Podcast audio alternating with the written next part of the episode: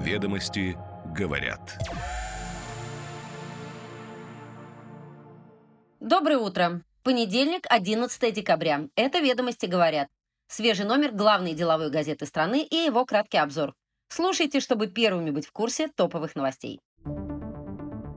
Сегодня «Ведомости» говорят, что президент Владимир Путин де-факто начал избирательную кампанию. После собрания группы избирателей шестнадцатого декабря он сможет подать в ЦИК документы о выдвижении. На Камчатке раскрыта схема незаконного вылова краснокнижных соколов-кречетов.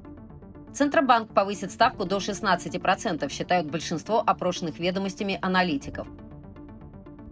Российские компании присматриваются к выпуску юаневых облигаций в Китае. В выходе на долговой рынок КНР заинтересованы прежде всего экспортеры и импортеры. Но путь в Китай полон препятствий, говорят эксперты. Граждане весь год сохраняют устойчивый спрос на покупку золотых слитков, несмотря на рост цен на них. эр эс пэ пэ выступил против законопроекта о локализации автомобилей и такси. Отрасль пытается оспорить попытку поддержать автопром за их счет. Неиспользованные отгулы оплатят при увольнении. Конституционный суд защитил право уволенных работников на компенсацию за работу в выходные. Теперь подробности. Ведомости говорят. Президент Владимир Путин де-факто начал избирательную кампанию. После собрания группы избирателей шестнадцатого декабря он сможет подать в ЦИК документы о выдвижении. Владимир Путин в пятый раз идет на выборы президента. О намерении баллотироваться он сообщил восьмого декабря. Это первая избирательная кампания в условиях украинской военной операции. Полковник Артем Жога пояснил, что передал таким образом просьбу от лица жителей воссоединенных территорий, всех ребят военнослужащих, всех друзей и знакомых. На следующее утро, девятого декабря, Жога приехал в офис Народного фронта вместе с двадцатью двумя участниками инициативной группы по выдвижению Путина. В инициативной группе появились и могут занять немаловажные места люди, которые символизируют события последних лет. Это не только Жога. К примеру, в поддержку выдвижения Путина выступала Марьяна Лысенко, которая получила Героя труда во время пандемии. Я бы очень хотела, чтобы голоса трех с половиной миллионов человек, которые есть на сегодня в нашей отрасли, это только медицинские работники, прозвучал в поддержку Путина, сказала она. По словам Лысенко, она, если такое предложение поступит, готова стать и доверенным лицом Путина на выборах. Организационную часть заседания инициативной группы отчасти взял на себя актер Владимир Машков.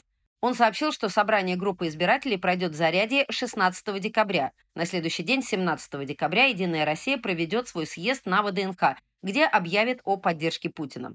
По закону такое собрание необходимо для того, чтобы запустилась процедура самовыдвижения кандидата.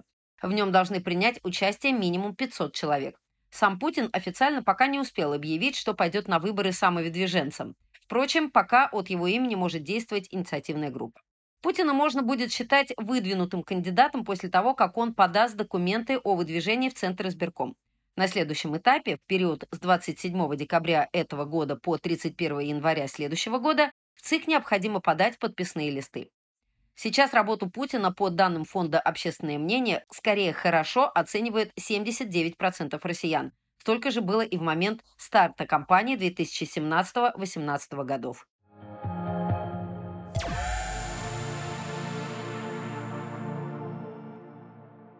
На Камчатке раскрыта схема незаконного вылова краснокнижных соколов-кречетов. В результате одиннадцать особей переведены на временное хранение в Елизовский районный зоопарк.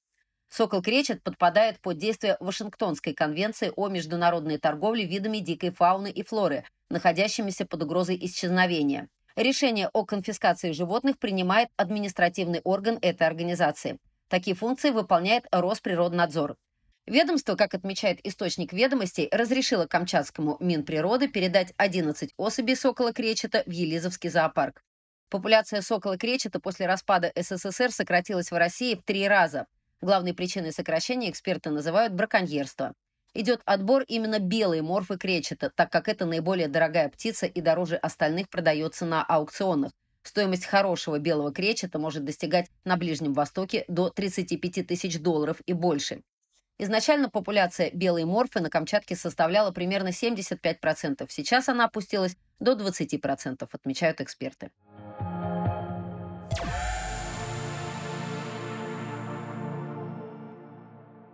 Совет директоров Банка России на ближайшем заседании пятнадцатого декабря продолжит курс на ужесточение денежно-кредитной политики и повысит ключевую ставку, считает большинство опрошенных Ведомостями аналитиков.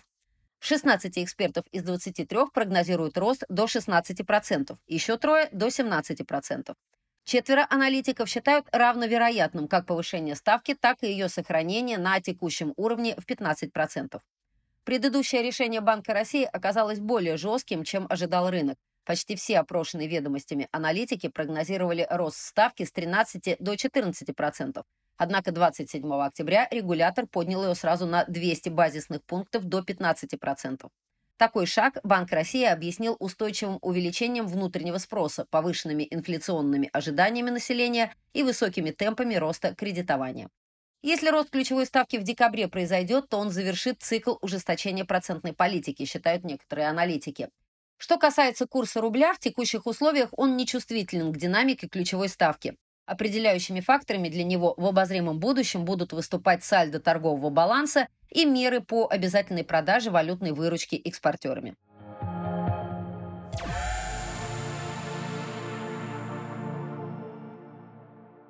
Российские компании присматриваются к выпуску юаневых облигаций в Китае. В выходе на долговой рынок КНР заинтересованы прежде всего экспортеры и импортеры, но путь в Китай полон препятствий, говорят эксперты. По крайней мере, десять российских компаний активно изучают возможность выхода на долговой рынок Китая, говорится в презентации «Эксперт РА», представленной рейтинговым агентством седьмого декабря на Российском облигационном конгрессе. Утверждается также, что ряд компаний из России проявляют интерес к выпуску панда-облигаций, так называют бонды иностранных эмитентов, номинированные в юанях и размещенные на внутреннем рынке материкового Китая. В выходе на долговой рынок Китая заинтересованы экспортеры и импортеры, которые осуществляют крупные закупки товаров и оборудования в юанях, говорят аналитики. Осуществить заем в юанях и произвести закупку в той же валюте экономически разумно. Вместе с тем, для размещения российских бумаг на биржах Китая есть многочисленные препятствия, предупреждают эксперты. Китайский рынок жестко регулируется, а банки не станут покупать бумаги подсанкционных компаний из опасения вторичных ограничений, перечисляют они. К тому же российские эмитенты предлагают незначительные объемы облигаций для китайского рынка, добавляют эксперты. Также важен вопрос, на какие российские облигации будет спрос на китайском рынке. Некоторые возможности есть в первую очередь у экспортеров в Китай, потому что регулятор КНР поощряет, а местные банки, основные покупатели бондов, предпочитают именно такие компании, считают эксперты. Также рассчитывать на спрос со стороны китайских банков могли бы российские эмитенты зеленых облигаций с и эс джи-рейтингами. У российских банков пока недостаточный объем пассивов в юанях, чтобы предъявить спрос на внутренние юаневые размещения, достаточный для уравнивания ставок по таким бондам и замещающим облигациям, говорят эксперты. У российских банков пока недостаточный объем пассивов в юанях, чтобы предъявлять спрос на внутренние юаневые размещения, достаточные для уравнивания ставок по таким бондам и замещающим облигациям, говорят эксперты. Китайские инвесторы вряд ли будут покупать бумаги в российской подсанкционной инфраструктуре, сомневаются аналитики. В шоковом периоде для российской экономики вряд ли можно привлечь зарубежных инвесторов.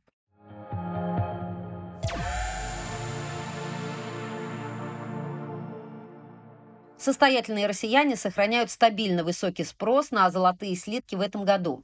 Несмотря на рост цены за унцию драгметалла с начала года почти на десять процентов, почти до двух тысяч четырёх долларов на восьмое декабря. Об этом Ведомостям рассказали в российских банках. Промсвязьбанк с начала года продал состоятельным клиентам более семи тонн золота, что почти в два раза больше, чем за весь прошлый год, рассказал директор департамента частного капитала банка Евгений Сафонов. Клиенты ВТБ с начала года купили около двадцати трёх тонн физических слитков, говорит представитель банка.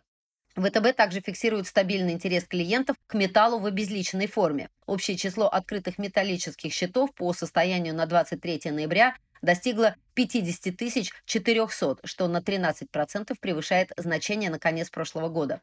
На золото приходится более половины от общего количества договоров, говорит представитель банка. В прошлом году россияне купили более семидесяти пяти тонн инвестиционного золота в слитках, но рекордный спрос на металл в прошлом году был связан из релокации капиталов из недружественных юрисдикций и враждебных валют в надежные активы. С учетом текущих высоких ставок на рублевые депозиты, вероятность значительного перетока средств физлиц в золото эксперты оценивают как низкую. По их оценке, по итогам этого года россияне купят сорок-пятьдесят тонн золотых слитков. Аналитики не исключают переток средств на металлические счета и доступные на Мосбирже инструменты.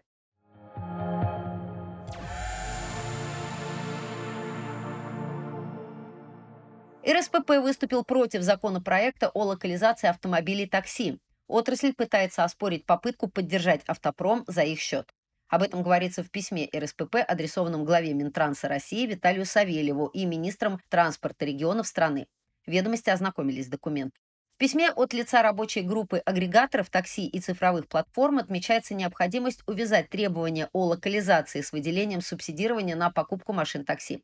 Это позволит не только перенаправить дополнительные средства на производство локализованных автомобилей, но и повысить заинтересованность автозавода в производстве и регулярном обновлении подвижного состава такси, полагают авторы.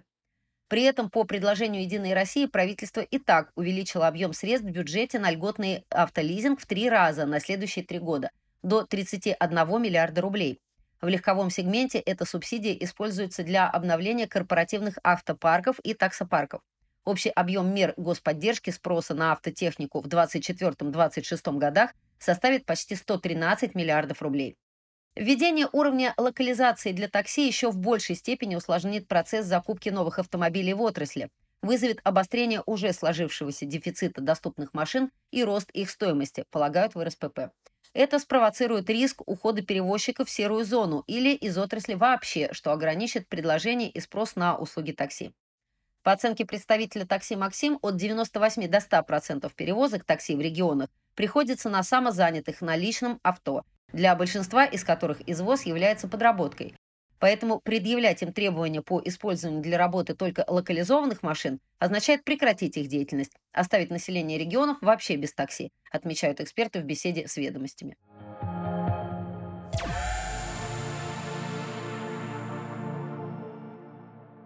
Неиспользованные отгулы оплатят при увольнении. Конституционный суд защитил право уволенных работников на компенсацию за работу в выходные.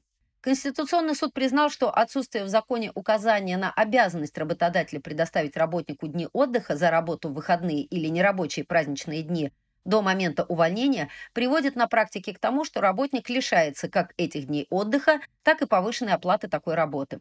В результате работник не получает за работу в особых условиях никакой адекватной компенсации от работодателя и полностью лишен возможности получить ее в дальнейшем. Кроме того, такой работник ставится в неравное положение с теми работниками, которые сразу предпочли применяемую по умолчанию повышенную оплату работы, выходные и праздники. Тем самым, подчеркивают судьи, создаются условия для необоснованного ограничения права на вознаграждение за труд без какой бы то ни было дискриминации и права на отдых. Исходя из этого, ка эс пришел к выводу, что работодатель при увольнении обязан заменить неиспользованные дни отдыха повышенной оплатой работы в выходные и нерабочие праздничные дни. А сам факт выбора ранее работником других дней отдыха вместо повышенного размера оплаты не может рассматриваться как препятствие для получения им такой денежной выплаты. Таким образом, при увольнении работнику нужно доплатить разницу между той суммой, которую он получил бы за работу в выходной или праздник, если бы выбрал денежную компенсацию, и одинарной оплатой этого дня, которую он фактически получил, выразив желание на замену компенсации отгулом.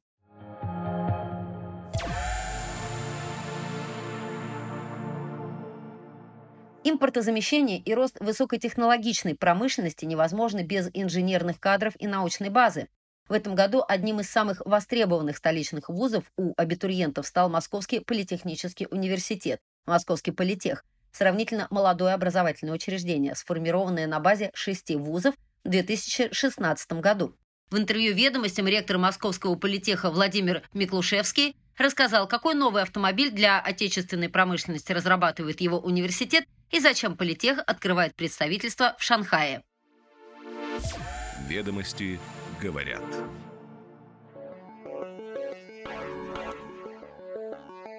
С вами «Ведомости говорят». Слушайте нас каждое утро, и вы первыми будете в курсе самых интересных деловых новостей. Хорошего дня!